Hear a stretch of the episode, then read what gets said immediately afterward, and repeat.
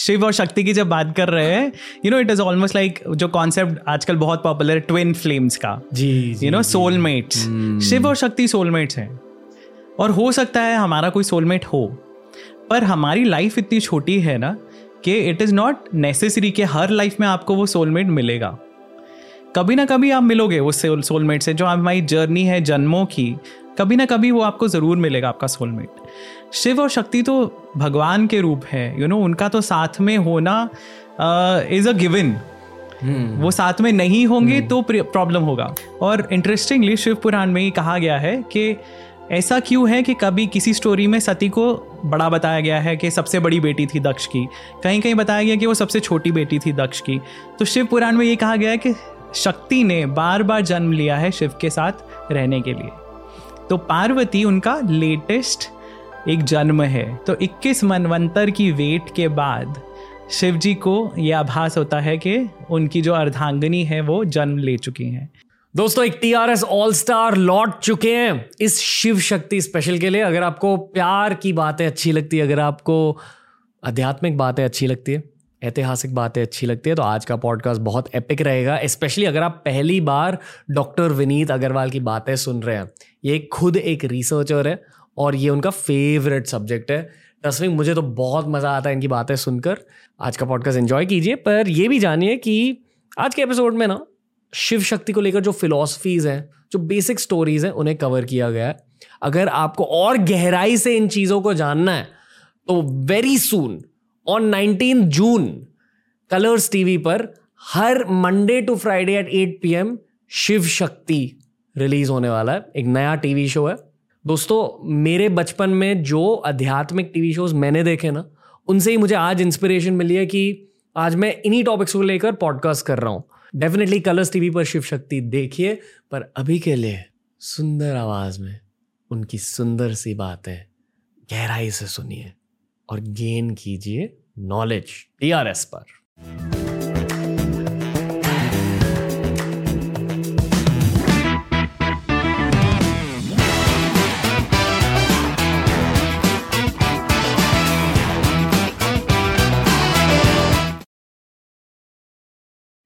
Doctor Vineet Agarwal लौट चुके हैं यानी कि व्यूज़ लौट चुके हैं यानी कि ज्ञान लौट चुका है। धार्मिक ज्ञान विद एन एस्टरिक्स यानी कि बहुत सारे लोगों के कॉम्प्लीमेंट्स लौटेंगे।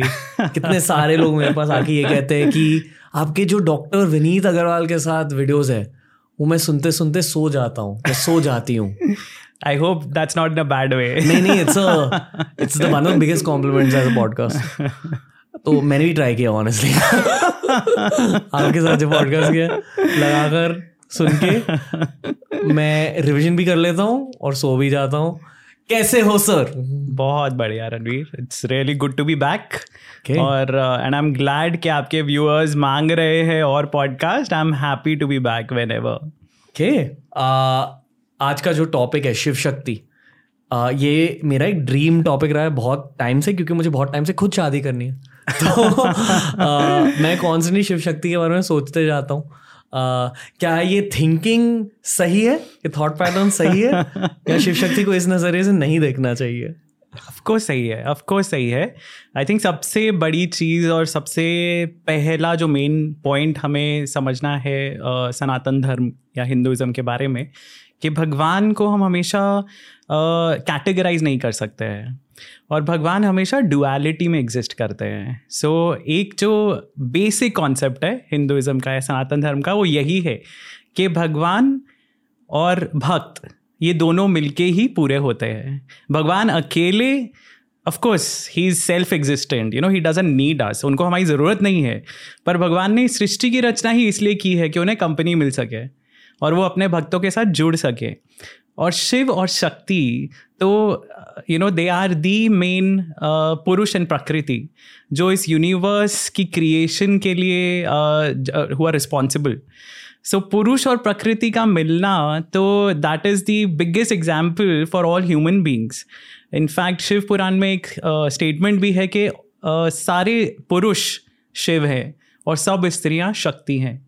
So and this is very literal uh, हम समझते हैं कि because Shiv ji is a male that is why पुरुषों को मेल कह रहे हैं और पार्वती जी फीमेल है इसलिए स्त्रियों को पार्वती या शक्ति कह रहे हैं। But that is a very superficial level of understanding अगर आप उसको समझने की कोशिश करें तो पुरुष इज़ दी आत्मा। इट्स दी परमात्मा एंड दी आत्मा। सो शिव परमात्मा भी हैं और आत्मा भी हैं। और परमात्मा को आत्मा से जोड़ने के लिए शक्ति की ज़रूरत है। Okay okay. तो शक्ति के बिना वो कनेक्शन ही नहीं होगा। शक्ति एनर्जी होती है। शक्ति एनर्जी है लिटरल ट्रांसलेशन में पर अगर आप कॉन्सेप्चुअली बात करें तो सिद्धांतिक तौर पे शक्ति इज़ दी एनर्जी या ऊर्जा जो भगवान को भक्त के साथ जोड़ती है और भगवान का एक ज़रिया है क्रिएशन करने के लिए। क्योंकि भगवान शिव, चाहे हम उन्हें शिव बोले, चाहे विष्णु बोले, नारायण बोले, आदि पुरुष बोले, पर ब्रह्म बोले, एक एक बहुत सुंदर वर्स, कपलेट है शब्द जालम शेषम सर्वस्य वल्लभा। सर्व शिव जी का एक और नाम है, वल्लभा मीन्स बिलावेड तो शिव जी की जो बिलवड है, वो शब्द जाल हैं। और शिव क्यों, शिव कौन है? अर्थ रूपम खिलम मुग्धेंदु शेखरा। Mugdhendu is the new born moon जो उनके शिखर पे है, जो उनके मस्तक पे है मतलब शिव जी तो शब्द का जो अर्थ है, वो सामने वाले तक तभी पहुँचता है जब आप सही शब्द यूज़ कर रहे हैं। हमारी कोई इमोशन है, हमारी कोई फीलिंग है, हम सामने वाले से कैसे कम्युनिकेट करते हैं? उसके लिए हमें वर्ड्स चाहिए। You know we always talk about better communication कि आपको बेटर कैसे कनेक्ट करना है लोगों के साथ? और आज की दुनिया में बहुत इंपॉर्टेंट है कि आपको अपने विचार कैसे रखने हैं, सही तरीके से सामने वाले तक कैसे पहुँचाने हैं। We do it through our words through our gestures and Shiv Puran में ही ये लिखा गया है कि वो मीडियम जो है मीनिंग को सामने वाले तक पहुँचाने का इस शक्ति। तो शक्ति ही है जिनके कारण ये पूरी रचना हुई है, पूरी सृष्टि बनी है। अगर ये सृष्टि नहीं होती, ये शक्ति नहीं होती तो दे वॉज़ नो चांस कि हम इंडिविजुअल सोल्स जो हैं आत्मन जो है वो परमात्मा से कनेक्ट कर पाते। Okay okay.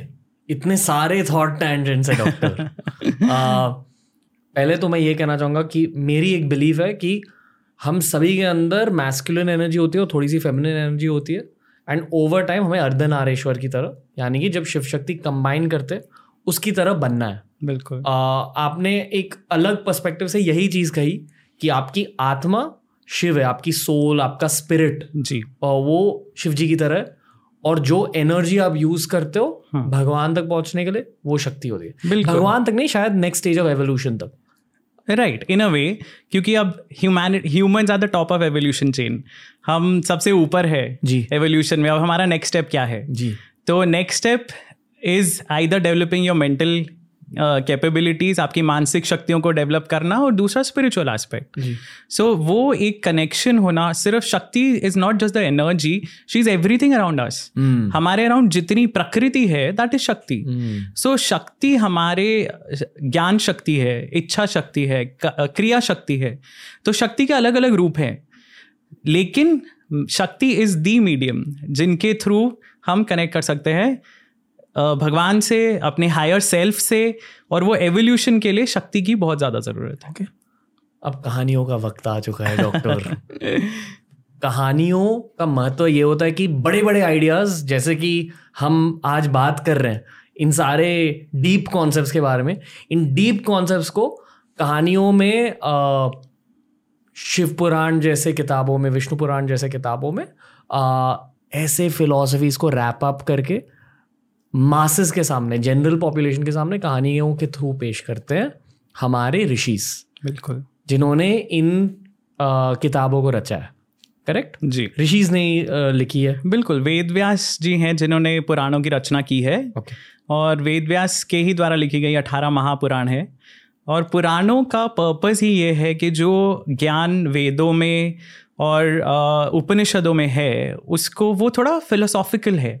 यू नो आध्यात्मिक ज्ञान है वो। हर हर कोई नहीं ऑब्जॉर्व हर कोई नहीं ऑब्जॉर्व कर सकता हर कोई नहीं समझ सकता स्पेशली इन कलयुग. तो पुराणों की रचना और यू नो भगवत गीता इतिहास जो है हमारे महाभारत रामायण ये सब वही ज्ञान देते हैं जो वेदों में है और उपनिषद में है पर इन अ स्टोरी फॉर्मेट ताकि हम समझ सके हम उसे इम्बाइब कर सके ऑब्जॉर्ब कर सके और अपनी ज़िंदगी में ढाल सके ओके तो अब शिव शक्ति की पूरी कहानी स्टार्ट करते हैं और हम हर चैप्टर के बाद एक छोटी सी ब्रेक लेंगे। uh, इस पॉडकास्ट से नहीं स्टोरी से ब्रेक ताकि हम फिलोसफी और गहराई से समझ सके। Doctor Vineet here we go कहाँ से स्टार्ट करें? आप बताइए। आई थिंक शुरू से शुरू करते हैं। तो okay. ट्रिनिटी से या त्रिदेव जो है जो कॉन्सेप्ट है भगवान का जी हिंदुज़म में या सनातन धर्म में सबसे पहले एक बहुत इंपॉर्टेंट बेसिस जो है हिंदुज़म का वो ये है कि भगवान को हम अपनी तरह से आइडेंटिफाई करने की कोशिश करते हैं जैसे हम ह्यूमंस हैं तो हम लोग ट्राई करते हैं भगवान को अपनी तरह मानव ट्रेट्स देने के। उनकी लुक उनके एक्शंस उनकी फील सारी मानव से इंस्पायर्ड है। तो lot of people criticise religion के। Religion is man made but what does religion से man is God made right so there is a contrast Hinduism में वही एक कोशिश की गई है ऋषियों द्वारा और पुराने काफ़ी राज ऋषि भी रहे हैं जो राजा थे जिन्होंने बहुत अध्ययन किया उनके काफ़ी सारे कॉन्सेप्ट्स हैं। सो काफ़ी लोगों के विचार और विमर्श के बाद में उनके जो निष्कर्ष निकले हैं वो उन्होंने कैप्चर किए हैं वेदों और पुराणों में।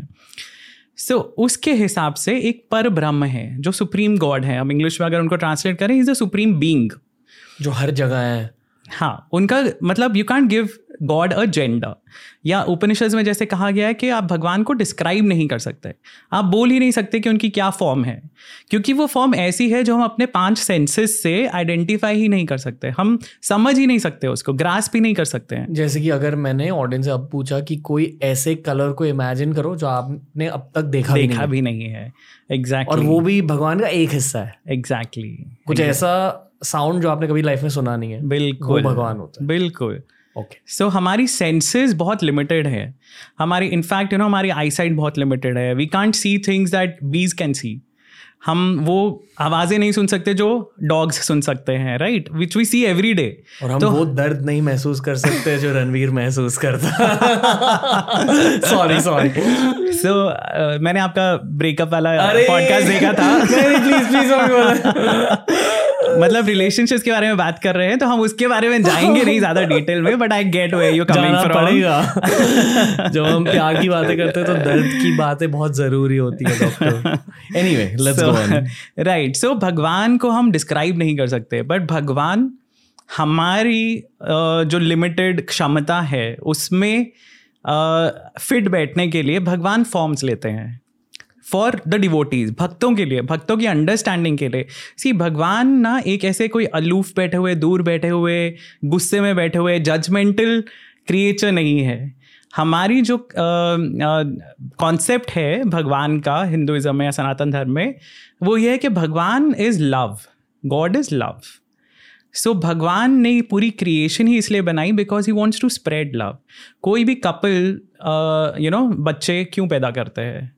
It is connecting you know एक दूसरे से कनेक्शन बच्चों के साथ जो कनेक्शन है, प्यार बढ़ता है फैमिली बढ़ती है तो भगवान उस पिता की तरह हैं, जो ये फैमिली के हेड हैं।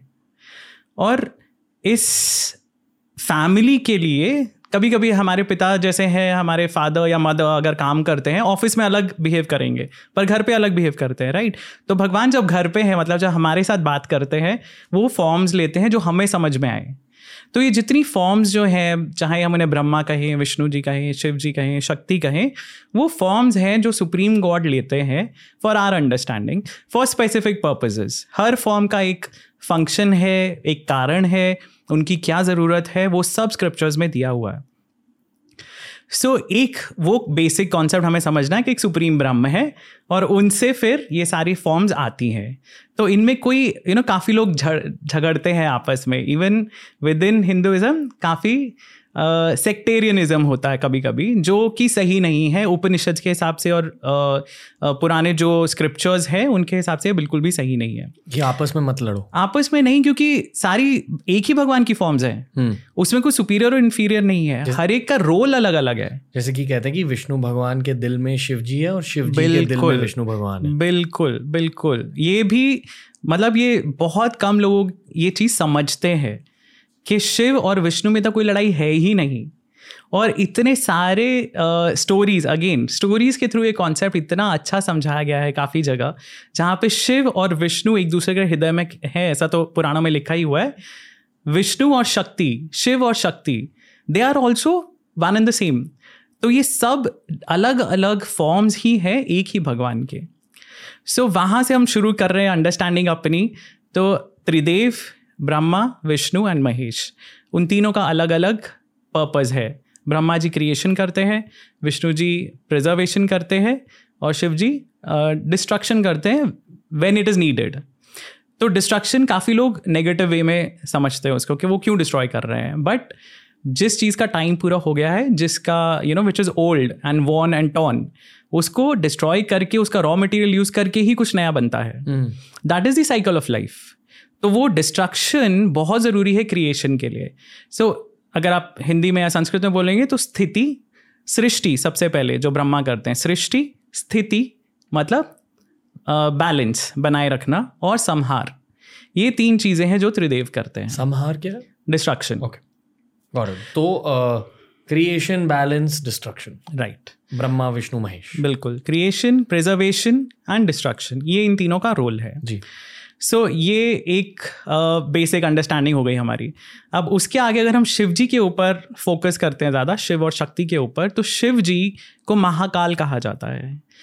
और शिव जी का uh, बहुत जगह वर्णन ऐसा है जिससे हमें समझ में आता है कि this is the concept of time Mahakal is time kaal is time तो Shiv ji is the governing principle of time अब मतलब उसका मतलब ये नहीं है कि हम टाइम को भगवान कह रहे हैं, या हम स्पेस को भगवान कह रहे हैं। स्पेस इज़ विष्णु एनर्जी शक्ति इसका मतलब ये नहीं कि हम एनर्जी की पूजा कर रहे हैं।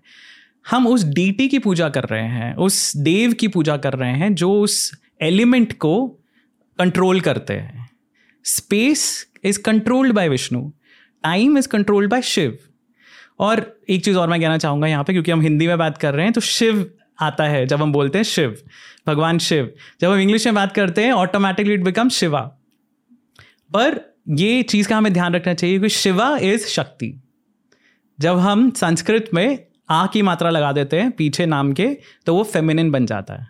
Okay okay. तो मतलब... Shiv is the male God male concept and Shiva is the feminine concept okay मतलब जब संस्कृत में शिव लिखोगे मतलब शिव जी जब आप शिवा लिखोगे संस्कृत में देवनगरी में तो एक्चुअल मतलब होता है शक्ति शक्ति। बिल्कुल ओके okay. बिल्कुल तो शिव और शिवा जो है शिव और शक्ति जो है ये दोनों मिलके पुरुष और प्रकृति मिलके अगर आपने कॉन्सेप्ट सुना यिन और यांग का these are two opposites right right? एक फेमिनिन प्रिंसिपल है, एक मैस्कुलिन प्रिंसिपल है। इसका मतलब सिर्फ़ पुरुष और स्त्री नहीं है। These are just different energies these are opposite energies जो एक दूसरे के साथ मिलके ही एक पूरा होल क्रिएट करते हैं। एक दूसरे के पूरक हैं। और शिव और शक्ति का साथ में रहना is the rule of nature इस पूरी क्रिएशन को बनने के लिए ही शिव और शक्ति को साथ में आना बहुत ज़रूरी है। क्योंकि अगर हम स्टोरीज़ की बात करें तो क्रिएशन की जो स्टोरी है, उसमें ऐसे शुरू होता है, काफ़ी पुराणों के हिसाब से विष्णु जी सबसे पहले प्रकट हुए। विष्णु जी की नाभि से एक कमल निकला जिसमें ब्रह्मा जी थे। इन सब का बहुत सिंबॉलिक मीनिंग है, जिसमें हम अभी नहीं घुसेंगे। पर ब्रह्मा जी ने क्रिएशन शुरू की जब तो उन्होंने जो मनस पुत्र बनाए और so they was no sexual procreation ये सब ब्रह्मा जी ने अपनी क्रिएटिविटी से, अपने दिमाग से, अपने थॉट से बनाने शुरू किए इमेजिन करने शुरू किए।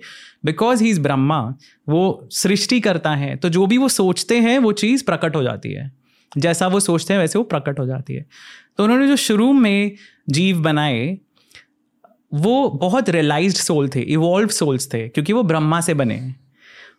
They did not want to get entangled उन्हों, उनका बिल्कुल भी ये एम नहीं था कि हम दोबारा हम अभी हम बने हैं और हम दोबारा इस क्रिएशन में फंस के अपना गोल भूल जाएँ। उनका गोल था मोक्ष प्राप्त करना। सो so, शुरू में जो उन्होंने ब्रह्मा जी ने जीव बनाए मनसपुत्र थे उनके दस मनसपुत्र हैं और उनके आ, कुमार चार कुमार हैं जो पाँच साल के बच्चों की तरह हमेशा पाँच साल के बच्चों की तरह वो रहते हैं। सनत कुमार सनक सनादन सनन और सनत कुमार। तो ये चार जो हैं ऋषि बहुत पहुँचे हुए ऋषि हैं, पर वो पाँच साल के बच्चों की तरह रहते हैं। और वो ब्रह्मा जी को मना कर देते हैं कि आपने हमारी क्रिएशन की है, बहुत अच्छी बात है, पर हम इसमें फंसेंगे नहीं। और तब ब्रह्मा जी को जो गुस्सा आता है या फ्रस्ट्रेशन है, उनका एंगर है because you know this is like आप एक प्रोजेक्ट पे काम कर रहे हैं, आपके मैनेजर ने बोल दिया कि आपको ये करना है। आपको कुछ नहीं पता कि इसके लिए रॉ मटेरियल क्या है, मुझे करना रूल्स क्या है, मुझे इस्टेब्लिश क्या करना है। So he is feeling that frustration और वो जो नेगेटिविटी है, वो उनकी मस्तक से निकल के वो एक नील लोहित बोलते हैं कलर और एक Neel Lohit colour Neel is blue Lohit is red तो ब्लू और रेड कलर का एक बच्चा प्रकट होता है। एंड ये जो बच्चा है ना, वो रो रहा है। तो इसीलिए उसका नाम रखते हैं रुद्र। और वो पैदा होते ही बच्चा इमर्ज होते ही वो एकदम ग्रोन अप फॉर्म ले लेते हैं। तब ब्रह्मा जी को रियलाइज़ होता है कि मे बी ये जो प्राणी है, अब ये जो जीव बना है रुद्र, ये मेरी सहायता कर सकता है। और वो हेल्प मांगते हैं रुद्र से कि क्रिएशन मैं जो भी ट्राई कर रहा हूँ, वो प्रोग्रेस नहीं कर रही है प्रोपोगेट नहीं हो रही है। लोग मतलब वो आगे नहीं बढ़ पा रही है। तब शिव जी के आधे बॉडी में से शक्ति अलग होती है। और ये जो, ये फ़र्स्ट टाइम अर्धनारीश्वर का रूप हम देखते हैं। और तब हमें समझ में आता है कि क्रिएशन होने के लिए फेमिनिन प्रिंसिपल होना बहुत ज़रूरी है। शक्ति का होना बहुत ज़रूरी है। उसके पहले ब्रह्मा बना रहे थे क्रिएशन कर रहे थे, पर उन्हें एक एक जीव को इंडिविजुअली क्रिएट करना पड़ रहा था। बिना शक्ति के क्रिएशन सेल्फ सस्टेनिंग नहीं हो सकती थी। तो शिव जी, रुद्र जो है, रुद्र सेपरेट करते हैं अपने में से फेमिनिन प्रिंसिपल को। वो शक्ति हैं। और फिर रुद्र ही और ग्यारह रुद्र बनाते हैं और उनके साथ रुद्राणियाँ होती हैं। आई थिंक इस यहाँ पे एक चीज़ और हमें आ, समझना ज़रूरी है क्योंकि काफ़ी लोग बोलेंगे ये सुन के कि अरे नहीं बट शिव जी तो सुप्रीम गॉड है। ब्रह्मा से कैसे वो पैदा हुए। सो so, उसका आंसर ये है कि शिव जी के और विष्णु जी के मल्टीपल फॉर्म्स हैं। तो आई थिंक हमने एक इंग्लिश पॉडकास्ट में हमने बात की थी विष्णु जी के अलग अलग फॉर्म्स के बारे में। hmm. Kshirodaka shahi Vishnu कार्णोदक shahi Vishnu and Garbhodaka शाही विष्णु। उसी तरह शिव जी के भी तीन मेन फॉर्म्स हैं। तो एक फॉर्म है सदाशिव जो इस यूनिवर्स के बाहर हैं। और वो महाविष्णु जैसे जो कार्णोदक शाही विष्णु थे उनके समवट सिमिलर हैं पैरेलल है। सदा शिव के मल्टीपल अदर फॉर्म्स आते हैं। रुद्र जो है वो सदाशिव का सेकंड फॉर्म है।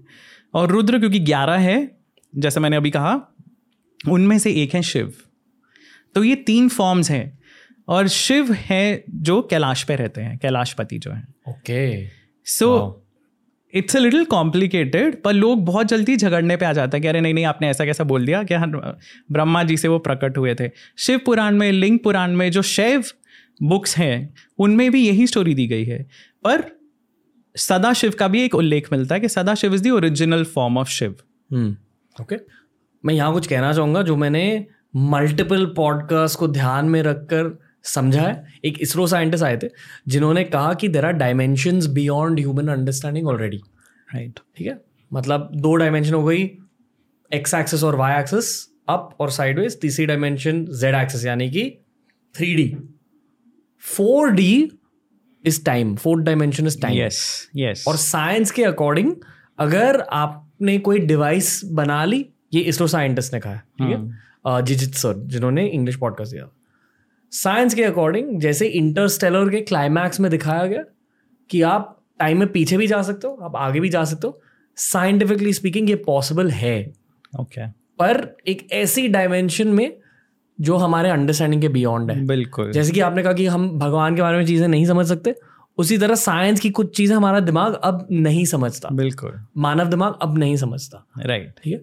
और उसी डायमेंशन को कंट्रोल करते हैं शिव जी तो यहाँ जो लोग बुरा मान रहे कि अरे ये कैसे कि विष्णु के बाद ब्रह्मा आए और ब्रह्मा के बाद शिव जी आए इसी कॉन्सेप्ट को देखने का एक और नज़रिया ये भी हो सकता है।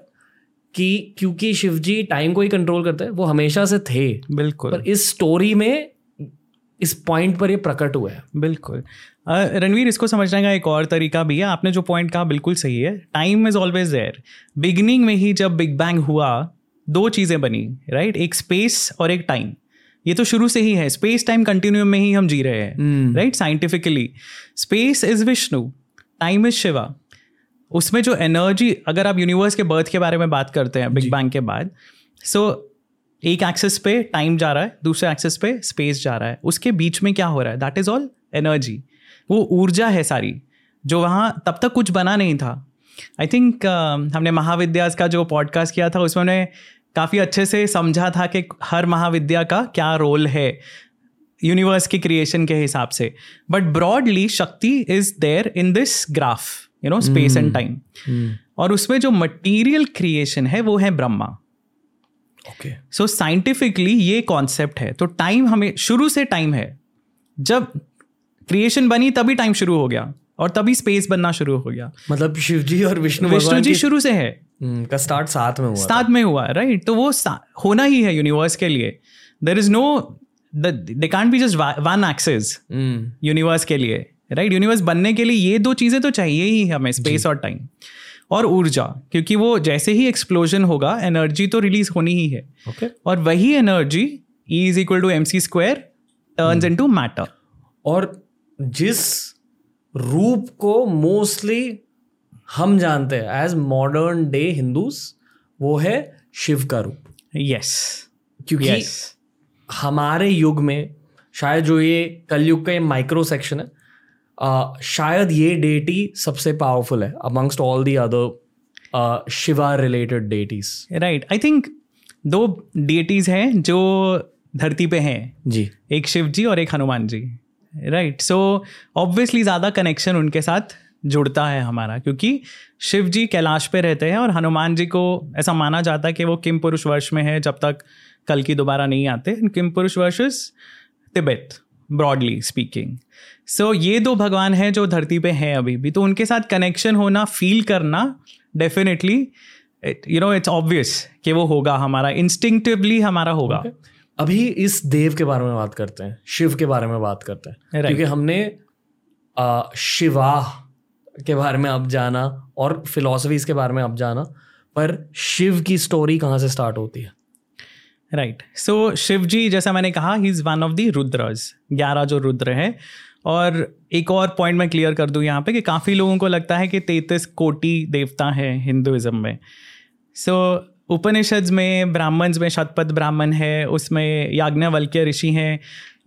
बहुत पहुँचे हुए जो जनक के गुरु थे। सीता जी के जो अडॉप्टिव फादर थे जनक राजऋषि जनक उनके गुरु थे याज्ञवल्क्य। और याज्ञवल्क्य से एक क्वेश्चन पूछा जाता है। किसी ने पूछा कि कितने भगवान हैं?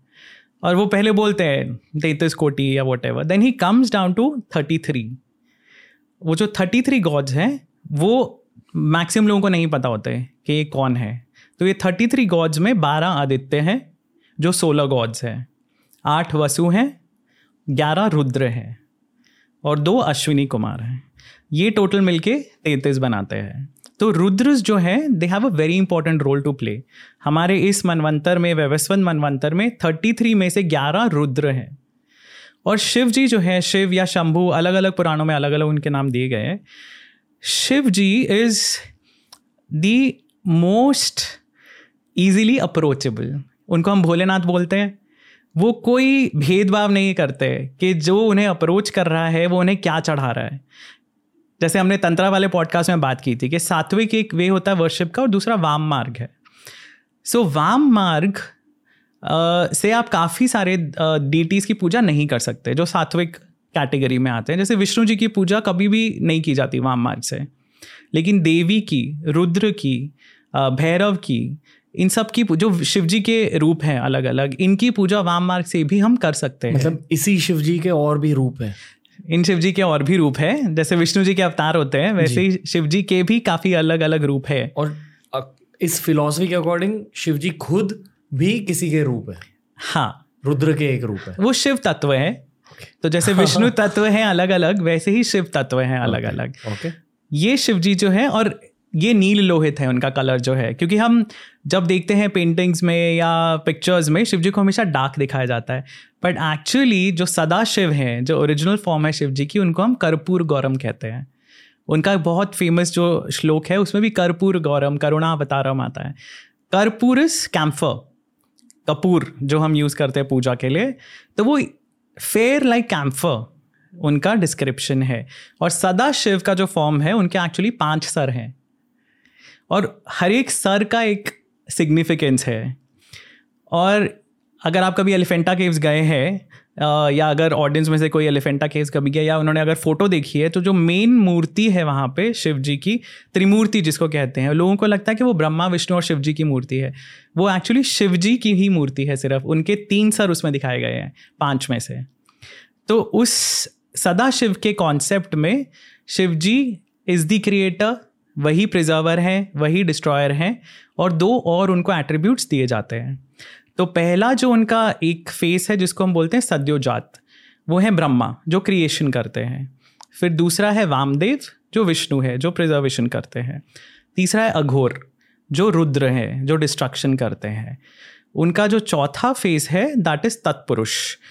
Tatpurush is considered equivalent to Shiv, जो हम शिव जी की बात कर रहे हैं कॉन्सेप्ट की।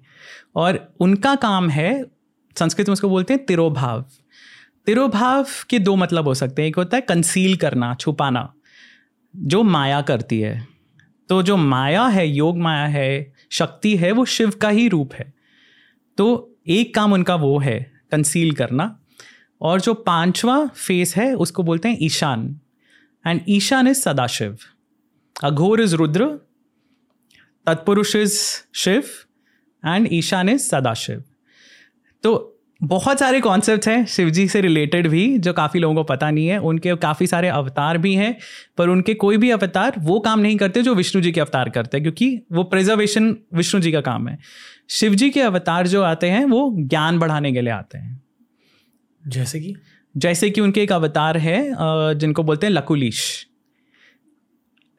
अगेन वेरी इंटरेस्टिंगली पता है मुंबई में इतनी सारी हिस्टोरिकल जगह हैं जो लोगों को पता ही नहीं है। जोगेश्वरी केव्स है। बहुत दूर नहीं है हमारे से। Jogeshwari caves I think fifth century के हैं। और वहाँ पे जोगेश्वरी देवी है अंदर, योगेश्वरी देवी, जो महामाया है बेसिकली योग माया है। उनका सेंट्रल जो श्राइन है, वो उनका है। पर वहाँ पे लकुलीश के स्टैचूज़ हैं। और लकुलीश एक सॉर्ट ऑफ़ सेंट थे, जिनको शिव जी का आई थिंक अट्ठाईसवां अवतार माना जाता है if I am not mistaken और शिव जी के जितने अवतार हुए हैं वो कुछ सिद्धांत बताने के लिए लोगों को आ, समझाने के लिए हुए हैं। और लकुलीश ने एक सेक्ट शुरू किया था जिसको पाशुपात सेक्ट बोलते हैं। तो उनकी डिटेल्स में जाना भी ऑफ़ कोर्स पॉसिबल नहीं है but Pashupat sect was very popular in fact एक चाइनीज़ मंक आए थे और अगेन वेरी इंटरेस्टिंगली हमें अपनी हिस्ट्री के बारे में जो हमारे रिकॉर्ड्स थे वो तो काफ़ी डिस्ट्रॉय हो गए थे right because of invasion and all पर काफ़ी फॉरेन विजिटर्स थे जो इंडिया आए। उनमें से कुछ थे चाइनीज़ मंक्स जो बुद्धिस्ट किताबें पढ़ने और सूत्र इकट्ठे करने ओरिजिनल संस्कृत में वो सीखने के लिए आए थे। और उनमें से एक था फाहियान जो फोर्थ सेंचुरी में आया था। और दूसरा था जुआनसांग जो आई थिंक सेवन सेंचुरी में आए। और इन दोनों ने डिस्क्राइब किया है, काफ़ी सारी सिटीज़ में, उन्होंने भारत में भ्रमण किया अलग अलग जगह पे। और उस time Pashupat sect was rampant so Buddhism of course काफ़ी फ्लावर कर रहा था बट पाशु शिव जी के जो भक्त थे वो पाशुपात सेक्ट के अंदर थे। तो ऐसे काफ़ी सारी हिस्ट्री है जो हमें अब पता नहीं है बट शैविज्म में भी बहुत सारे अलग अलग पहलू हैं उसके। ओके थोड़ा हैवी हो गया। आई थिंक यहाँ शक्तिज्म की भी बातें करनी चाहिए। um, क्योंकि हमने शिव जी को अच्छे तरीके से एक्सप्लेन कर लिया। पर ये वाला पॉडकास्ट शिव शक्ति के बारे में भी है। तो एटलीस्ट अब इंट्रो दे दो जो आपने कहा कि शक्ति बेसिकली एनर्जी है ऊर्जा है। राइट वो जो इंग्लिश पॉडकास्ट किया था हमने उसका एक छोटा रिकैप दे दो। श्योर माय प्लेजर क्योंकि शक्ति के बारे में तो जितना हम बोले उतना कम है। शक्ति सिर्फ़ एनर्जी नहीं है, जैसे मैंने कहा, वो प्रकृति है। सो एवरीथिंग मटीरियल जो भी हमारे आसपास भौतिक चीज़ें हैं, वो सब शक्ति ही है। It is not just invisible energy सिर्फ़ ऊर्जा ही नहीं है। ये सारा क्रिएशन जो तीन गुण हैं, जिनकी हम बात करते हैं, सत्व, रजस और तमस। शक्ति वो है जिनमें ये तीनों गुण बैलेंस्ड हैं। और शक्ति के कारण ये तीन गुण फिर सेपरेट होते हैं। क्रिएशन होती ही शक्ति के कारण है मटेरियल क्रिएशन जो है। शक्ति के बहुत सारे रूप हैं पर उनका मेजर जो अंडरस्टैंडिंग uh, जो हमें शक्त शाक्त पुराणों से आता है जैसे देवी पुराण है देवी भागवत पुराण है उनसे हमें समझ में आता है कि एक उनका सुप्रीम फॉर्म है उनका भी। जैसे हम विष्णु जी के सुप्रीम फॉर्म के बारे में बात कर रहे हैं शिव जी के सुप्रीम फॉर्म के बारे में बात कर रहे हैं एक देवी का सुप्रीम फॉर्म बताया जाता है जिनको हम त्रिपुर सुंदरी कहते हैं। Tripur means three worlds and Sundari she is the most beautiful one तीनों लोकों में सबसे ज़्यादा सुंदर जो है वो शक्ति है। सो so, त्रिपुर सुंदरी उनका सबसे सुप्रीम फॉर्म माना जाता है ललिता त्रिपुर सुंदरी। और बहुत इंटरेस्टिंगली जो उनका काउंटर पार्ट शिव जी का रूप है उनको कहते हैं Kameshwar the god of love तो again we coming back to that concept कि जो भगवान का जो अस्तित्व है वो है लव और शक्ति और शिव का साथ आना बार बार साथ आना अलग अलग सर्कमस्टांसिस में, परिस्थितियों में साथ आना, वो यही दर्शाता है कि शिव और शक्ति को साथ में होना बहुत अनिवार्य है इस क्रिएशन के लिए। मुझे अपनी शक्ति कब मिलेगी डॉक्टर सॉरी सॉरी आपके वेकअप पॉडकास्ट के हिसाब से तो काफ़ी बार मिल चुकी है। ये रैंडम वाली मिली थी। हाँ, असली वाली शक्ति के बारे में पूछ जब सही समय आएगा तो। यार आ, पता है ये ना आई डोंट नो ये डेफिनेटली हमारे धर्म की एक बहुत सुंदर चीज़ है कि प्यार को सेलिब्रेट किया जाता है। बट कुछ कुछ बच्चे होते हैं जो ऐसे शोज़ देख कर ना बहुत इंस्पिरेशन लेते कि हाँ मेरी भी लाइफ में एक शक्ति आएगी या एक शिवा आएगा। और फिर पछताते हैं बाद में सर सी uh, हम शिव और शक्ति की जब बात कर रहे हैं you know it is almost like जो कॉन्सेप्ट आजकल बहुत पॉपुलर है ट्विन फ्लेम्स का। जी यू नो सोलमेट्स शिव और शक्ति सोलमेट्स हैं। और हो सकता है हमारा कोई सोलमेट हो पर हमारी लाइफ इतनी छोटी है ना कि इट इज़ नॉट नेसेसरी कि हर लाइफ में आपको वो सोलमेट मिलेगा। कभी ना कभी आप मिलोगे उस सोलमेट से जो हमारी जर्नी है जन्मों की कभी ना कभी वो आपको ज़रूर मिलेगा आपका सोलमेट शिव और शक्ति तो भगवान के रूप है यू you नो know, उनका तो साथ में होना इज़ अ गिवन वो साथ में नहीं होंगे hmm. तो प्रॉब्लम होगा। और मेरे अनुसार हमारे युग में और मैं सिर्फ़ कलयुग की बातें नहीं कर रहा हूँ मैं कलयुग के इस फ़ेज़ के बारे में बात कर रहा हूँ जो हम कॉमनली सती और शिवजी की स्टोरी सुनते हैं जो हम्म। आगे जाकर शिवजी और पार्वती की स्टोरी बन जाती है हम्म। वो सबसे अंडरस्टैंडेबल स्टोरी है राइट आम जनता के लिए। बिल्कुल। पर एक्चुअली जो आप कह रहे हो कि ये टाइम और स्पेस के स्टार्ट से लव स्टोरी चल रही है हम्म। ये भी समझना बहुत ज़रूरी होता है। बिल्कुल। एक फिलोसॉफिकल एंगल है और एक स्टोरी टेलिंग एंगल है बिल्कुल।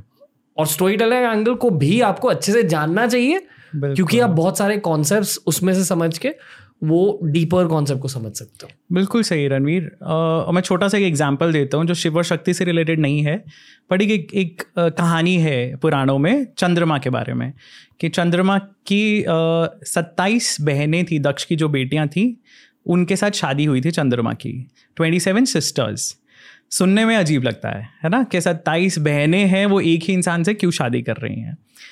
और जो स्टोरी है उसके हिसाब से चंद्रमा को उनमें से एक बहुत ज़्यादा प्रिय थी जिनका नाम था रोहिणी।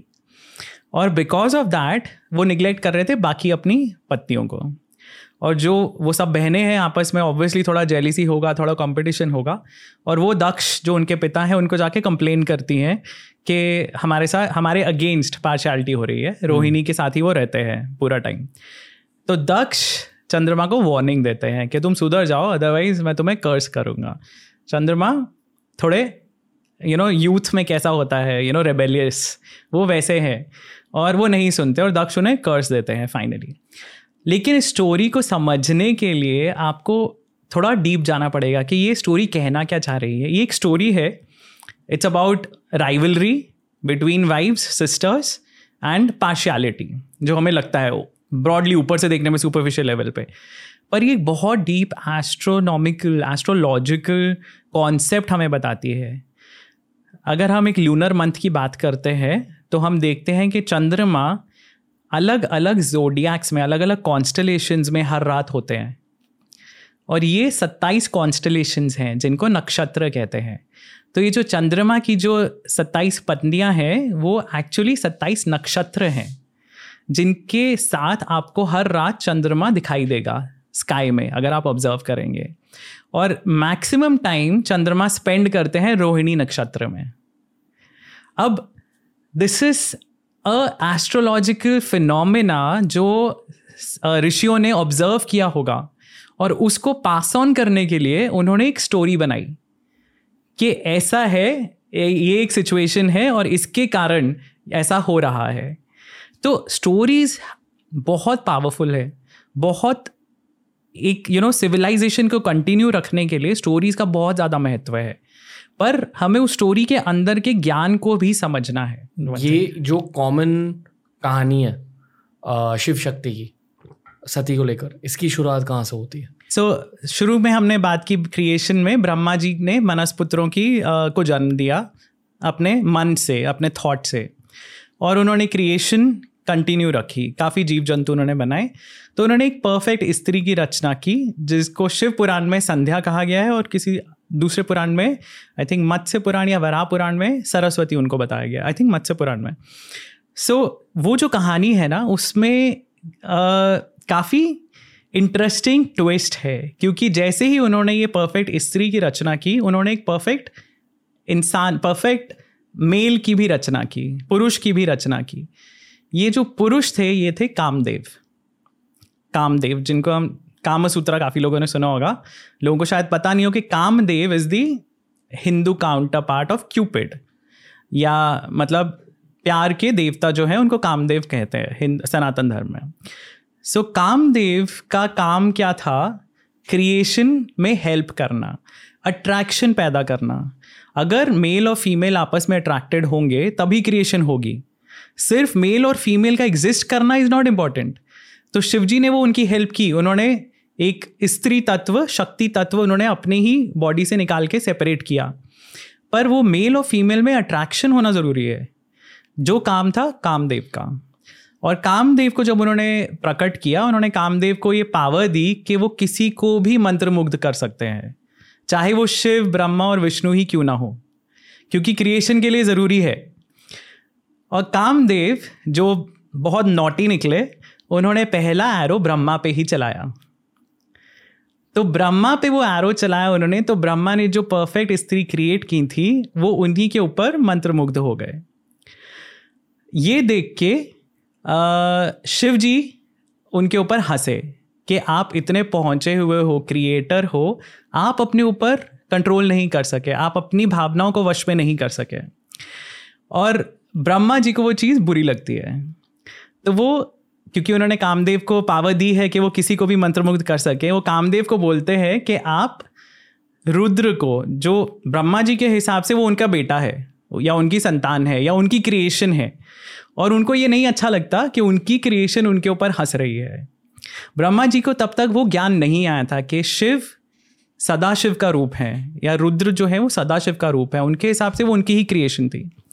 सो so, वो कामदेव को ये एक यू नो चैलेंज देते हैं कि तुम शिव जी को भी मंत्रमुग्ध करके दिखाओ।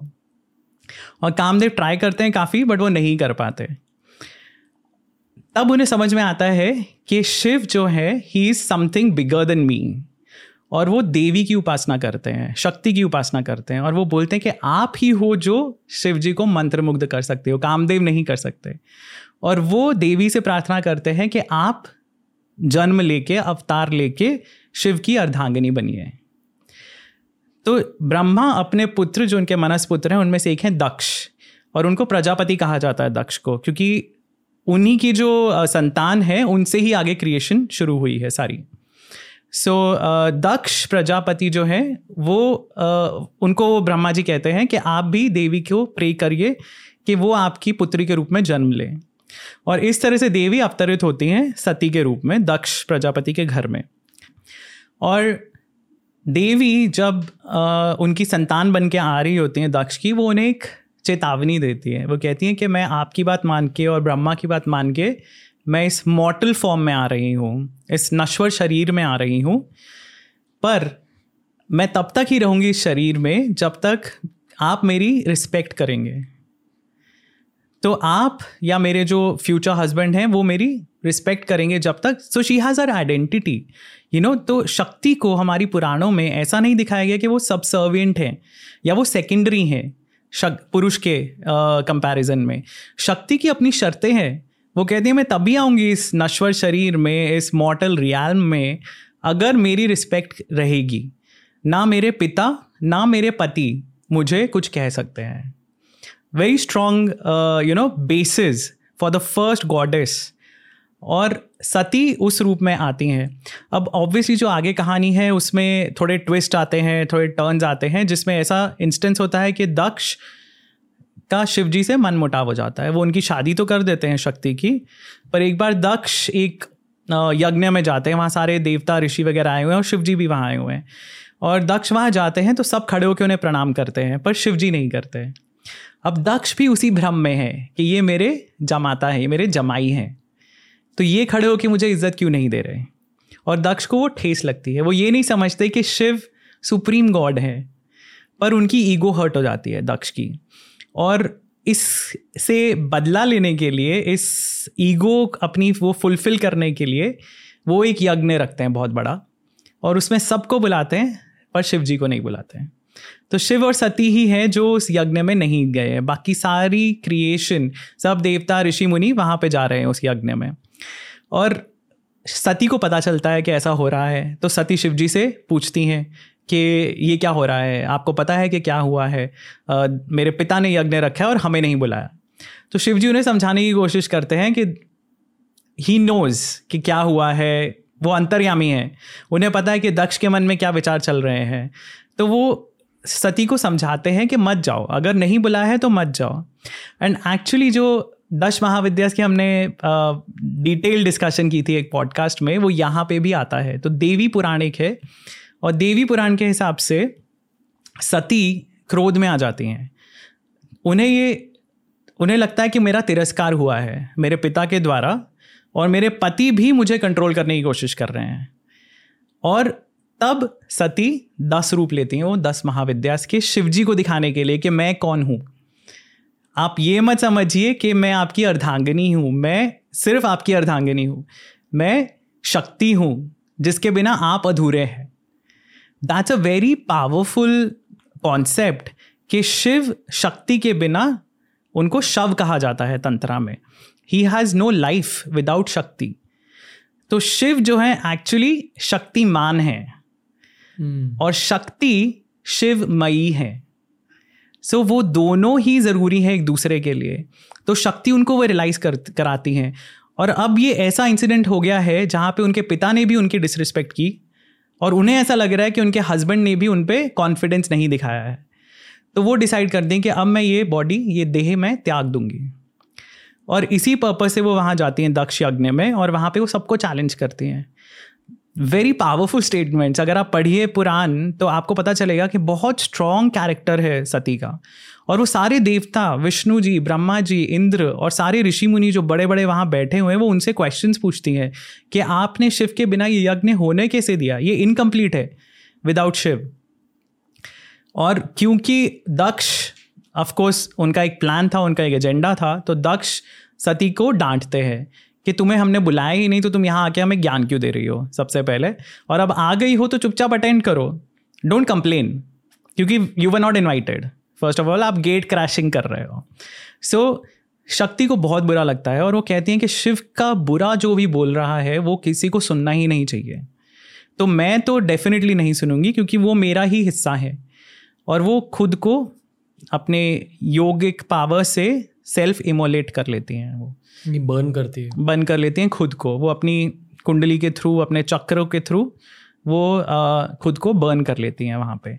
और वो इसी प्रण के साथ वो देह छोड़ती हैं वो शरीर छोड़ती हैं कि वो दोबारा आएँगी किसी और रूप में किसी ऐसे घर में जहाँ उनकी रिस्पेक्ट होगी। तो ये फ़र्स्ट पार्ट है स्टोरी का।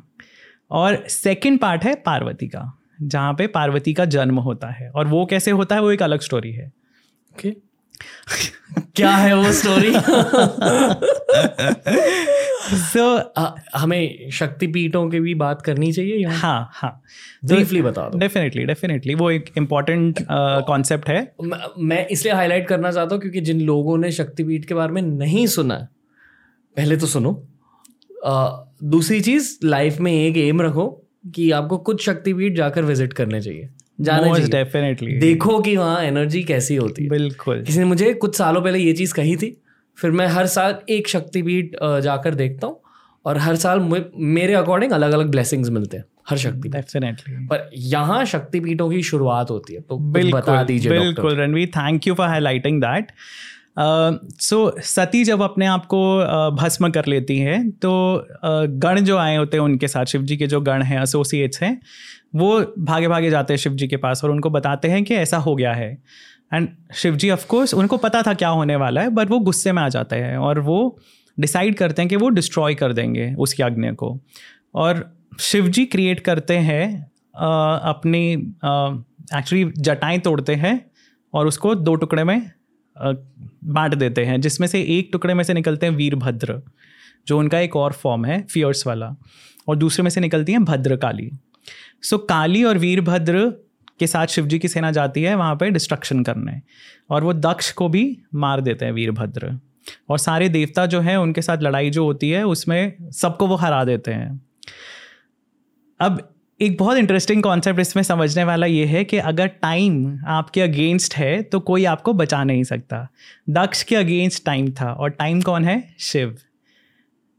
तो शिव जी को जो हम अलग अलग हम रूप मानते हैं रुद्र जो डिस्ट्रक्टिव फोर्स है that is the time when it is against you और टाइम को डिसरिस्पेक्ट नहीं करना चाहिए। टाइम को डिसरिस्पेक्ट नहीं करना चाहिए बिल्कुल।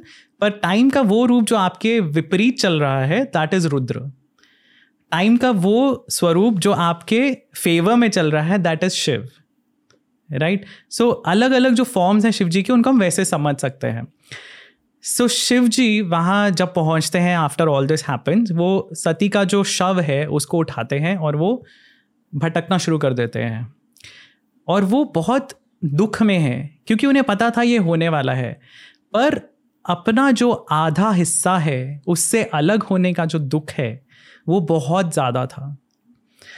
क्योंकि हम रिलेशनशिप्स की बात कर रहे हैं breakups are so difficult right this was something he could see it is happening वो देख रहे थे, उनको पूर्वाभास हो रहा था कि ये चीज़ होगी। और mentally he was getting prepared पर जब वो हुआ, जब उनकी अपनी सोलमेट सती चली गई उनका शरीर भस्म हो गया तो वो जो उन्हें हिट किया, वो बहुत प्रफाउंड था। और यू नो काफ़ी लोग ऐसे समझते नहीं हैं इस चीज़ को। वो बोलते हैं कि एक भगवान ऐसे कैसे बिहेव कर सकते हैं? ये ही तो क्वालिटी है भगवान की जो हमें दिखाती है कि भगवान is love god is love you know अगर भगवान अपनी डिवोटी की उपेक्षा करेगा। अगर भगवान को फ़र्क नहीं पड़ रहा कि उनके डिवोटी के साथ क्या हो रहा है तो वो भगवान का रिलेशनशिप क्या है भक्त के साथ? अगर हम सती को उनका हिस्सा माने अगर हम सती को एक नॉर्मल भक्त भी माने डिवोटी भी माने ये इंसिडेंट दिखाता है कि भगवान कितने स्ट्रांगली कनेक्टेड हैं अपने भक्तों से। तो ये आ, होता है ये इंसिडेंट होता है और शिव जी काफ़ी बेसुध होकर घूमते रहते हैं। तब देवता सब बोलते हैं कि शिव जी को वापस अपने कार्य के लिए उनको दोबारा जागृत करना पड़ेगा। तो विष्णु जी अपने चक्र से जो सती का शव है उसके पीसेस करते हैं जो अलग अलग जगह पे गिरते हैं। और हर जगह जहाँ पे सती का एक बॉडी पार्ट गिरा है, उनका एक अंग गिरा है, वहाँ पे शक्तिपीठ एस्टैब्लिश हो गए हैं। तो शक्तिपीठ का कॉन्सेप्ट ये है मेन जो शक्तिपीठ है फिफ्टी वन है, पर fifty two fifty three fifty four अलग अलग लिस्ट आती हैं। मेन इक्यावन शक्तिपीठ है। जहाँ पे शक्ति की ओरिजिनल एनर्जी आप फील कर सकते हो आप जाके। हर शक्तिपीठ में एक स्पॉट होता है। बिल्कुल। टेंपल का जो जो उस मंदिर का फोकल पॉइंट होता है। बिल्कुल। आ, और आ, उसके पास जाकर प्रार्थना करनी पड़ती है। बिल्कुल। आ, और मैं गया हूँ मेरा सबसे पावरफुल एक्सपीरियंस कुंजापुरी माता मंदिर में हुआ जो ऋषिकेश के पास है। आ, वहाँ से मेरी शुरुआत हुई। उसके बाद काफ़ी सारे शक्तिपीठ देखे पर आ, एक जर्नी होती है हर इंसान के लिए। जाके विज़िट करो बस इतना ही कहना है अभी के लिए।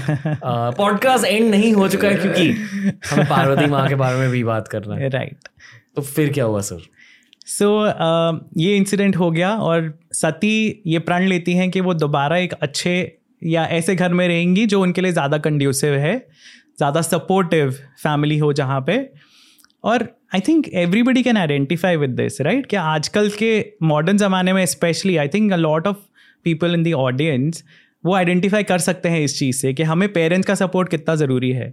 और अगर आप एक ऐसी फैमिली में हैं जहाँ पे पेरेंट्स आपको हर सहूलियत दे रहे हैं और हर तरह का सपोर्ट दे रहे हैं आपके करियर की ग्रोथ के लिए, आपकी पर्सनल ग्रोथ के लिए उससे बेटर क्या होगा? Everybody wants to be born in such a family right तो सती का भी वही प्रण था। और बहुत इंटरेस्टिंग चीज़ है जो लोगों को पता नहीं है कि सती जब शिव जी के साथ रहती थी कैलाश पे तो हिमा हिमालयज है। हिमालय का एक राजा है हिमवत या हिमवान या हिमाचल। उनका नाम अलग अलग पुरा, पुराणों में दिया हुआ है। पर वो हिमालय जो माउंटेन्स है उनका राजा है। और उनकी पत्नी है मीना। मीना सती की बहुत ध्यान रखती थी, सती की बहुत केयर करती थी, जब सती और शिव थे। तो मीना को सती के साथ एक पुत्री जैसा लगाव था ऑलरेडी और सती के ध्यान में कहीं ना कहीं वो थॉट रह जाता है। तो वो डिसाइड करती हैं कि अब वो मीना और हिमवत की पुत्री के रूप में जन्म लेंगी। और इमीडिएटली उनका बर्थ नहीं होता, ये एक बहुत इंटरेस्टिंग पॉइंट है अगेन कि शिव और सती को अलग भी रहना पड़ा। शिव और पार्वती को शिव और शक्ति को अलग रहना पड़ा आफ्टर सतीज डिमाइस सती के चले जाने के बाद शिव जी 21 मनवंतर अलग रहे हैं। क्योंकि आई थिंक स्कंद पुराण में डिटेल्स दी हुई है कि एक पितृकल्प था जिसमें सती की डेथ होती है और उसके अगले कल्प में after twenty one manvantars Parvati का जन्म होता है। और बहुत इंटरेस्टिंग चीज़ एक और है कि पार्वती का जन्म इसी मनवंतर में वैवस्वत मनवंतर में हुआ है। मतलब जो अभी चल रहा है। तो बहुत रीसेंट है उनका। इन टर्म्स ऑफ़ पुराणों की जितनी स्टोरीज हैं उसमें पार्वती शायद सबसे यंगेस्ट गॉडेस हैं। पर वो जो आदि पराशक्ति हैं उनका रूप है। तो उन्होंने बहुत रूप लिए हैं पहले। और इंटरेस्टिंगली शिव पुराण में ही कहा गया है कि ऐसा क्यों है कि कभी किसी स्टोरी में सती को बड़ा बताया गया है कि सबसे बड़ी बेटी थी दक्ष की? कहीं कहीं बताया गया कि वो सबसे छोटी बेटी थी दक्ष की। तो शिव पुराण में ये कहा गया है कि शक्ति ने बार बार जन्म लिया है शिव के साथ रहने के लिए।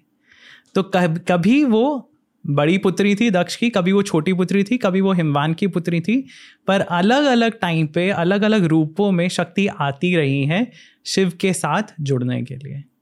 तो पार्वती उनका लेटेस्ट एक जन्म है रीसेंट सबसे ज़्यादा रीसेंट जन्म जो है पार्वती का।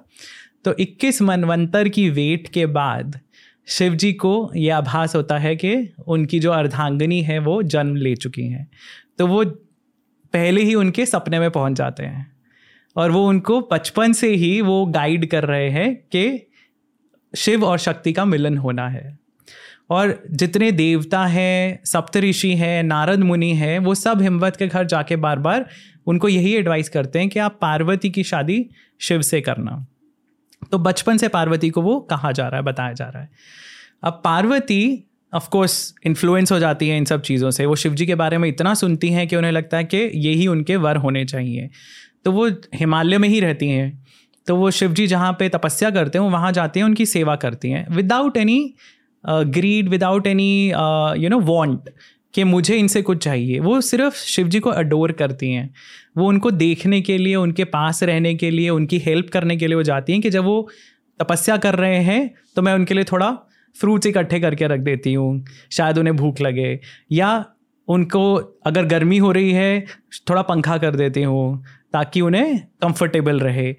शिव जी को पता है क्या चल रहा है उनके अराउंड पर उनमें एक हेजिटेशन भी है। बहुत ही यू you नो know, सुंदर रूप से ये लव स्टोरी बताई गई है शिव पुराण में जो हम अपनी लाइफ में ऑब्ज़र्व करते हैं चीज़ें या एक्सपीरियंस करते हैं चीज़ें कि आफ्टर अ ब्रेकअप या आपका एक पार्टनर छूटने के बाद नेक्स्ट रिलेशनशिप में जाना मुश्किल होता है राइट आप सोच समझ के जाते हो कि दोबारा उतनी इंटेंसिटी वो सब चीज़ें वो झगड़े वो रूठना बनाना ये सब मैं कर पाऊँगा या नहीं? राइट सो शिवजी उस फ़ेज़ में है. He wants to be with Parvati पर वो थोड़ा हेजिटेशन है उनके अंदर अभी भी. और वो ये भी टेस्ट करना चाह रहे हैं कि जिस तरह सती के साथ एक एपिसोड हुआ था पार्वती के साथ नहीं होना चाहिए वैसा. सो so, पार्वती में ईगो नहीं होनी चाहिए जैसे सती में थी. इंडिपेंडेंस यस बट ईगो उस लेवल की कि उन्होंने खुद को सेल्फ इमोलेट कर लिया। वो नहीं होनी चाहिए। तो एक कॉन्वर्सेशन आती है जिसमें शिवजी पार्वती को पूछते हैं कि आप क्यों करते हो ये सब? मतलब मैं तो आपकी तरफ़ ध्यान भी नहीं दे रहा हूँ। और पार्वती कहती हैं कि मुझे पता है कि आप मेरे बिना अधूरे हैं। क्योंकि उन्हें पता है कि वो सती हैं, वो शक्ति हैं। She is trying to convince Shiv ji कि आप मेरे बिना अधूरे हो। आपको क्या लगता है कि आप तपस्या में बैठे हो तो आप यू आर नॉट हैप्पी मतलब जब तक शिव और शक्ति इकट्ठे नहीं होंगे तब तक हम दोनों ही सुखी नहीं होंगे। तो ये पार्वती उन्हें समझाती है। तो शिव जी को लगता है कि इसमें थोड़ी ईगो है अभी यू हम्म। नो तो वो एकदम से गिवन नहीं कर रहे हैं। इतने में क्या होता है बैकग्राउंड में क्या चल रहा है कि देवता जो है उनको राक्षस परेशान कर रहे हैं असुर परेशान कर रहे हैं। और उनमें से एक असुर है तारकासुर। सो तारकासुर ने ऐसा वरदान लिया है कि सिर्फ़ शिव जी का पुत्र ही उसको मार सकता है। सबको पता है, सारी दुनिया को पता है कि शिव और Sati are no more together क्योंकि सती नहीं रही हैं। तो शिव जी का पुत्र कैसे होगा? शिव जी का पुत्र होने के लिए उनको दोबारा विवाह करना पड़ेगा, शक्ति को दोबारा आना पड़ेगा। तारकासुर को नहीं पता कि पार्वती का जन्म हो चुका है। तो Tarakasur is a full tyrant वो सब पे अत्याचार कर रहा है। और वो फ़ायदा उठा रहा है इस चीज़ के का उसके पास वरदान है कि शिव जी का पुत्र ही उसे मार सकता है। That is one of the reasons के पार्वती इज़ बॉर्न क्योंकि देवता मिलके देवी की उपासना करते हैं शक्ति की उपासना करते हैं और वो कहते हैं कि तारकासुर को ये वरदान है तो जब तक आप आओगे नहीं आप शिव जी को मनाओगे नहीं आप उनसे शादी नहीं करोगे आपका पुत्र नहीं होगा तब तक हमें सफ़र करना पड़ेगा। सो so, ये एक पूरा बैकग्राउंड चल रहा है उसमें। तो देवता कामदेव को भेजते हैं वहाँ पे। सती पार्वती की हेल्प करने के लिए कि कामदेव को, क्योंकि वरदान है, वो किसी को भी मंत्र मुक्त कर सकते हैं इवन दो वो पहले नहीं कर पाए थे शिव जी को, पर दोबारा भेजा जाता है उनको कि दोबारा ट्राई करो। और कामदेव उसमें बहुत बुरी तरह फेल हो जाते हैं, क्योंकि शिव जी की जैसे ही आँखें खुलती हैं, उन्हें दिखता है कि ये मेरे को डिस्ट्रैक्ट करने की कोशिश कर रहा है, वो अपनी तीसरी आँख से एनर्जी छोड़ते हैं, ऊर्जा छोड़ते हैं और वो कामदेव भस्म हो जाते हैं वहाँ पे। पार्वती इज़ राइट देयर वो देख के शौक हो जाती हैं कि ये क्या हुआ। और वो वापस चली जाती हैं अपने घर। और कामदेव, क्योंकि आवश्यक हैं यू नो उनका होना बहुत ज़रूरी है क्रिएशन के लिए। तो उनकी जो पत्नी है रति, वो शिव जी को प्लीड करती हैं कि आप किसी तरह इनको जीवित कर दीजिए दोबारा। तब शिव जी कहते हैं कि ये अनंग रहेंगे, ये बिना बॉडी के रहेंगे। कामदेव का होना ज़रूरी है तो मैं उन्हें रिवाइव कर रहा हूँ। पर उनको बॉडी नहीं मिलेगी अभी। इसलिए कामदेव का एक नाम अनंग है। एंड कामदेव फिर बाद में पैदा होते हैं कृष्ण जी के बेटे प्रद्युमन के रूप में। जब दोबारा रति के साथ उनकी शादी होती है तो दैट्स अनदर स्टोरी पर सारी स्टोरीज लिंक्ड हैं ऐसे।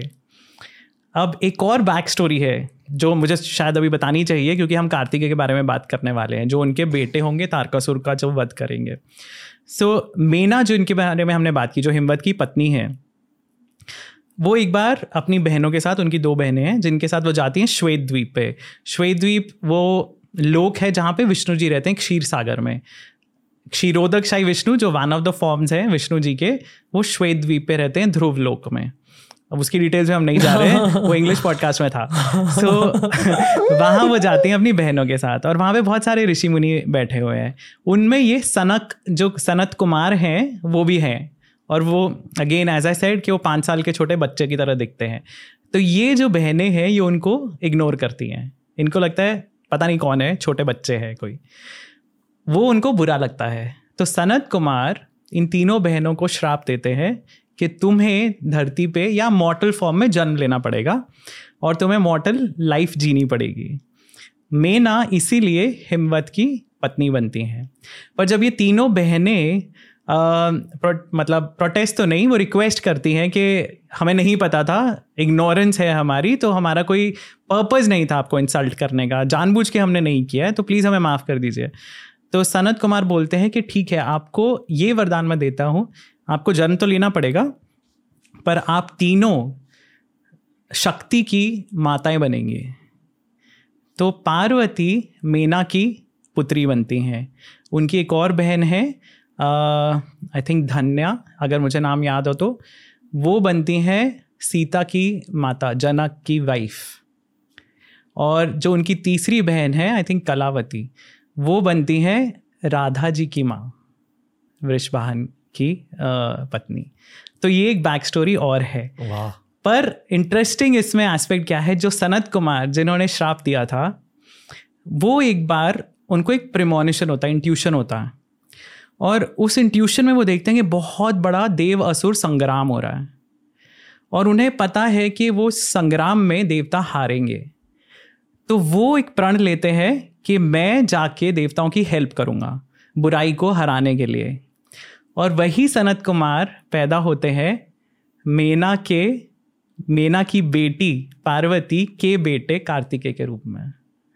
So it's a full circle Sanatan Dharma cinematic universe बिल्कुल I hope somebody builds it up you know क्योंकि इतनी सारी स्टोरीज हैं जो लिंक्ड हैं और आप जब तक पुराणों को पढ़ोगे नहीं डीप में नहीं जाओगे आपको ये लिंकेजेस नहीं मिलते हैं। पर once you find this linkages बहुत सुंदर है ये कनेक्शंस सो so, देवताओं को चाहिए शिव जी का पुत्र इसलिए पार्वती की ज़रूरत है। कामदेव को शिव जी ने बर्न कर दिया तो अब क्या करेंगे?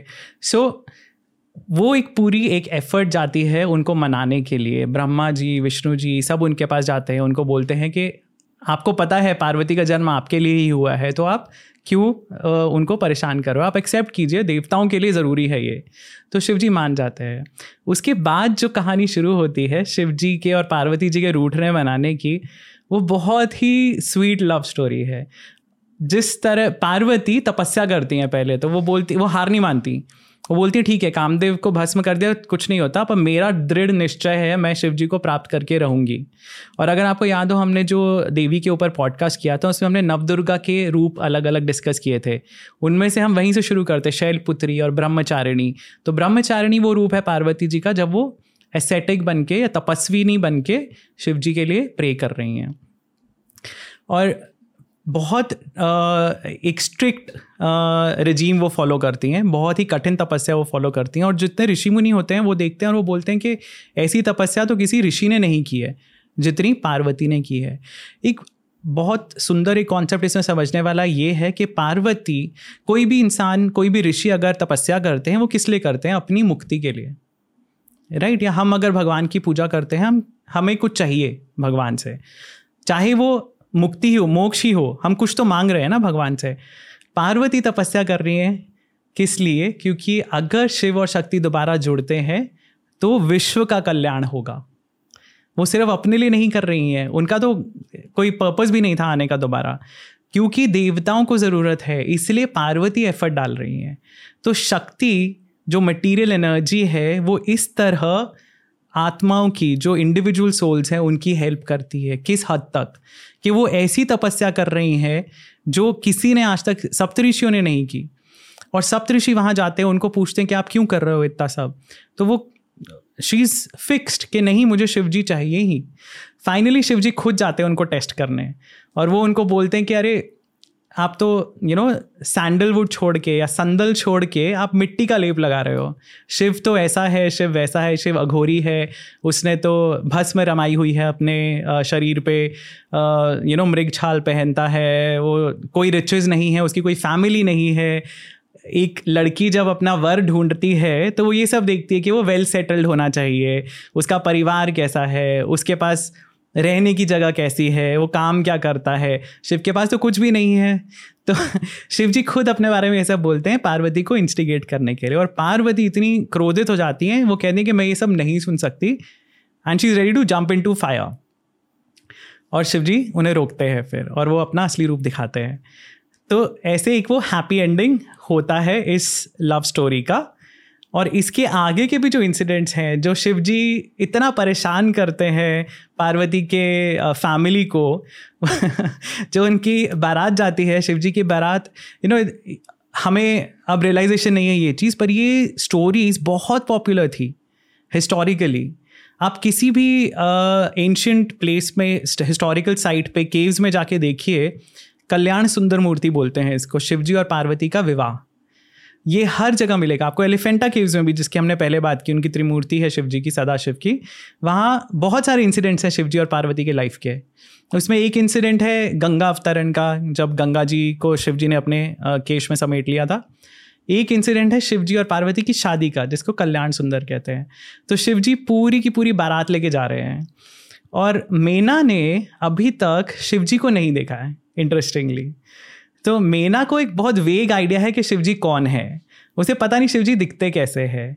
पर उसको ये पता है कि उनकी बेटी जिद कर रही है कि मुझे तो शिव जी से ही शादी करनी है। उन्हें पता है कि उनका हस्बैंड भी सपोर्ट कर रहे हैं। She supporting her daughters wish और सबने बहुत बढ़ा चढ़ा के बोला कि अरे शिव ये हैं, शिव वो हैं, शिव तो महादेव हैं यू नो त्रिको त्रिलोक के स्वामी हैं शिव जी तो शी इज़ वेरी इम्प्रेस्ड और उनको लगता है कि बहुत ही हैंडसम गुड लुकिंग और मतलब अकम्पलिश्ड वर मिला है मेरी बेटी को। शिव जी को पता है कि ये एक again you know this is the beauty of Shiv ji कि वो बाहरी जो आउटर शेल है, उसके ऊपर नहीं जाते। इसीलिए उनके जो गण हैं, उनमें भूत, प्रेत, सारे ट्विस्टेड यू नो जो जॉम्बीज जैसे दिखते हैं मतलब जो कहीं और नहीं जा सकते, वो शिव जी के पास जा रहे हैं। तो शिव जी कभी रिस्ट्रिक्ट नहीं करते किसी को भी। किसी भी तरह का आपको चढ़ावा देना है, आप दे सकते हो। वाम मार्ग के थ्रू भी आप शिव जी की उपासना कर सकते हो। तो शिव जी को समझ में आता है कि मीना के मन में ये विचार आ रहे हैं विच इज़ अगेन ईगो कि मेरी बेटी का जो वर है वो ऐसा होना चाहिए। तो शिव जी बहुत इंटरेस्टिंगली सारे देवताओं को एक एक करके आगे भेजते हैं बारात में। और मीना को लगता है, अरे, ये शिव है क्या? ये शिव है क्या? और नारद उनके साथ खड़े हुए हैं। और नारद बोले, नहीं नहीं, ये तो अग्नि है, ये ये है, ये वो है। और और फाइनली जो शिव जी आते हैं, वो अपना रूप ऐसा बना के आते हैं कि मेना देख के डर जाती है। वो नंदी के ऊपर बैठे हुए हैं, उनके पाँच सर हैं सांप घूम रहे हैं उनके गले में। उन जटाएँ हैं, ऊपर भस्म रमाई हुई है, मृगछाल पहना हुआ है। एंड मीना बोलती है, ये शिव है, ये मेरी बेटी के वर है। And she faints so that is Shiv ji telling her basically कि आप बाहर एक्सटर्नल ब्यूटी पे ध्यान दे रहे हो। अंदर का क्या है? अंदर का जो सब्सटेंस है वो आप नहीं पहचान पा रहे हो। See again that's that's a beauty about Shiv and Shakti Parvati को वो सब नहीं दिखा है। Hmm. पार्वती नोज़ ये मेरे सोलमेट है। इट डज नॉट मैटर वो कैसे दिखते हैं क्या पहनते हैं कहाँ रहते हैं बर्फ़ में रह रहे हैं पहाड़ पे रह रहे हैं महल में रह रहे हैं सांप लपेटे हुए हैं उन्होंने अपने अराउंड उनके आसपास भूतगण घूम रहे हैं। उनको बस ये दिख रहा है कि ये मेरे सोलमेट हैं। Hmm. जो दुनिया है उसे नज़र आ रहा है एक्सटर्नल चीज़ें।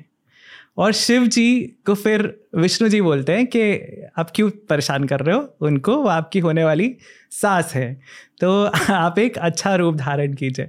तो शिव जी सुंदर वस्त्रों में, गहनों में सजे हुए, फिर वो उनको नज़र आते हैं, तब मेना को थोड़ी संतुष्टि होती है.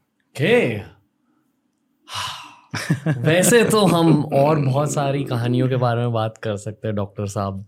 पर I think to end this particular episode एक छोटा सा टैंजेंट हम लेंगे जहाँ हम मॉडर्न डे रिलेशनशिप्स के बारे में बात करेंगे। मेरे अकॉर्डिंग मेरी ये कहना भी थोड़ा गलत है पर मैं फिर भी कहूँगा I personally feel E Q जैसी एक चीज़ होती है इमोशनल क्वेश्चन यानी कि अब दूसरों के जज्बात कैसे जान सकते बिल्कुल। आई फील कि शिव शक्ति की पढ़ाई करके कि उनकी रिलेशनशिप कैसी थी आपका ई क्यू बढ़ सकता है। डेफिनेटली जिसकी वजह से शायद जब आपके लाइफ में रिलेशनशिप आएगी शादी आएगी तब आप एक और ज़्यादा कंप्लीट पार्टनर बन पाओगे आपके पार्टनर के लिए। बिल्कुल। ये एक सही नज़रिया? बिल्कुल बिल्कुल रणवीर बिल्कुल सही है। शिव पुराण में भी यही बात होती है ब्रह्मा जी और नारद के बीच में और ब्रह्मा जी बोलते हैं कि ऐसी लव स्टोरी देखी ही नहीं गई है सृष्टि में। और मतलब हम इवन एज प्रैक्टिसिंग हिंदूज हम जब लव की बात करते हैं तो हमें राधा कृष्ण याद आते हैं। जनरली है ना? हम प्यार की बात करते हैं तो हम राधा और कृष्ण का जो सेल्फलेस लव था, क्योंकि उनकी शादी नहीं हुई, पर वो फिर भी एक दूसरे से प्यार करते रहे। तो राधा और कृष्ण के बारे में हम बात करते हैं हमेशा लव की। शिव और पार्वती या शक्ति और शिव को हम भूल जाते हैं। उन्होंने क्या क्या सहा? उन्होंने शिवजी ने मल्टीपल टाइम्स शिवजी तो इटर्नल हैं, वो हैं, पार्वती बार बार जन्म ले रही हैं, और जैसा पुराणों में लिखा गया, उन्होंने कई बार जन्म लिया है। तो शक्ति का कितना एफर्ट है? शिव के साथ जुड़ने का। और शिव जी में कितनी पेशेंस है रुकने की कि उन्हें पता है शक्ति आएँगी। तब तक वो वैराग्य में रहते हैं। पर शक्ति का रोल ये है कि शिव को सृष्टि से जोड़ना है। और वो ये कर किस लिए रही हैं? हम सब के लिए। इस संसार के लिए कि ये संसार चलता रहे क्रिएशन चलती रहे। एक सेल्फलेस लव की जो परिभाषा है ना, वो शिव और शक्ति है। और शायद इस बात के पीछे ये भी फिलोसफी हो सकती है कि the best marriages are purpose driven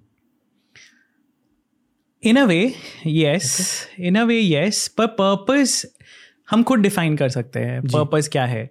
अब जो शिव और शक्ति का पर्पस ऑफ़ कोर्स दुनिया का कल्याण तो है ही। पर उन दोनों का इकट्ठे रहना भी ज़रूरी है क्योंकि वो पूरे ही नहीं है अधूरे हैं वो एक दूसरे के बिना। उनके साथ में आने से ही सृष्टि चलेगी। वो एक सेकेंडरी चीज़ है। पर उन्हें वो रियलाइजेशन है, इसलिए वो एफर्ट करते रहते हैं बार बार साथ में आने का। पर उनका साथ में रहना इज़ एसेंशियल तो आपका जो सोलमेट है या आपका जो पार्टनर है, जिसके साथ आप ज़िंदगी बिता सको it has to be that kind of person जिसके बिना आप रह नहीं सकते हो। ओके गॉट इट या अगर आपको सिंगल रहना आपकी कुंडली जागृत कर लो। वो भी एक शिव शक्ति का रूप होता है। डेफिनेटली बस इसी के साथ हम इस पॉडकास्ट को एंड कर सकते हैं डॉक्टर विनीत बिल्कुल। यही है पॉडकास्ट का एंड मज़ा आया? बहुत। ओके आई फील कि आपकी एक खुद की एक कल्ट फॉलोइंग बन चुकी है टीआरएस पे। सो so, आप उस कल्ट को एड्रेस करना चाहोगे? And thank you so much for all the love I think पहला हमने पॉडकास्ट किया था ऑलमोस्ट कुछ डेढ़ साल पहले और uh, उसी पॉडकास्ट से जो प्यार मिलना शुरू हुआ I think people have appreciated all that we have talked about और ये हमें ये भी शो करता है कि इस चीज़ की इस नॉलेज की ज़रूरत है। लोग ढूंढ रहे हैं ये नॉलेज Hmm. जो शायद वो खुद you know maybe they don't know where to get it from उनको नहीं पता कि क्या सोर्सेज सही है बट ये नॉलेज चाहिए लोगों को। सो so, ऐसे podcast I think are doing a great service to people and ये किसी रिलीजन के बारे में नहीं है। पता है बहुत लोगों को ऐसा लगता है कि यार आप रिलीजियस पॉडकास्ट क्यों कर रहे हो? पर ये रिलीजन नहीं है ये हमारा पास्ट है। ये हमारी स्टोरीज हैं एज इंडियंस हम भारतीयों की जितने भी पूर्वज थे ये उनके हज़ारों साल के एनालिसिस uh, की उनकी विश्लेषण की उनकी विजडम की स्टोरीज़ हैं। सो so, हमें इनको एज इंडियंस एज भारतीय दिखना चाहिए। ये हमारा इतिहास है हमारा कल्चर हमारा हेरिटेज है। सो so, मुझे लगता है बहुत ज़रूरी है and thank you for this opportunity to connect with people again और मुझे मतलब कोई अचंबा नहीं होगा अगर आपको और रिक्वेस्ट आए इन पॉडकास्ट की। आई वुड सजेस्ट कि आप कमेंट सेक्शन पढ़ लो इस पॉडकास्ट के नीचे की क्योंकि आपको वहाँ से टॉपिक रिकमेंडेशंस आएँगे। Right I think that's what I am looking for to the most कि आपके साथ अब किन टॉपिक्स को ब्रेक डाउन करना चाहिए क्योंकि आप एक लाइफ लॉन्ग लर्नर हो और हर बार जब मैं आपसे मिलता हूँ हज़ार चीज़ें सीखने को मिलती है। तो thank you doctor my pleasure Ranveer I think हम सब एक दूसरे से सीखते हैं। And that is the joy of this life constantly learning एक दूसरे से सीखना स्क्रिप्चर से सीखना शेयर करना नॉलेज और ऐसे ही हम स्पिरिचुअली ग्रो कर सकते हैं। Okay until the next time good sir धन्यवाद। थैंक यू जय शिव शक्ति। जय शिव शक्ति। तो ये था आज का पॉडकास्ट दोस्तों। प्लीज़ जाकर डॉक्टर विनीत के बाकी के एपिसोड्स देखिए। कुछ एपिसोड्स हिंदी में कुछ एपिसोड्स इंग्लिश में। He is a T R S all star for a reason मैं खुद चौक जाता हूँ इनकी नॉलेज की क्वांटिटी को देखकर, इनके नॉलेज को जानकर। बहुत कम लोगों में ऐसे कम्युनिकेशन स्किल्स और नॉलेज की कॉम्बिनेशन होती है। Doctor Agarwal is one of those rare cases दोस्तों, जाने से पहले मैं बस रिमाइंड करूँगा कि कलर्स टीवी पर Monday to Friday at eight P M Shiv Shakti देखिए, क्योंकि ये जो टॉपिक है ना शिव शक्ति का, जिसके बारे में इतनी सारी बातें हुई हैं, अगर आप और गहराई से इन कहानियों के बारे में जानेंगे, इन एनेक्डोट्स के बारे में जानेंगे तो आप और ज़्यादा गेन कर पाएँगे। खुद के दिल के लिए, खुद के दिमाग के लिए, खुद के आध्यात्मिक जर्नी के लिए। Enjoy the show and I hope you enjoyed today's show of T R S जल्दी लौट कर आएँगे। Thanks for all the support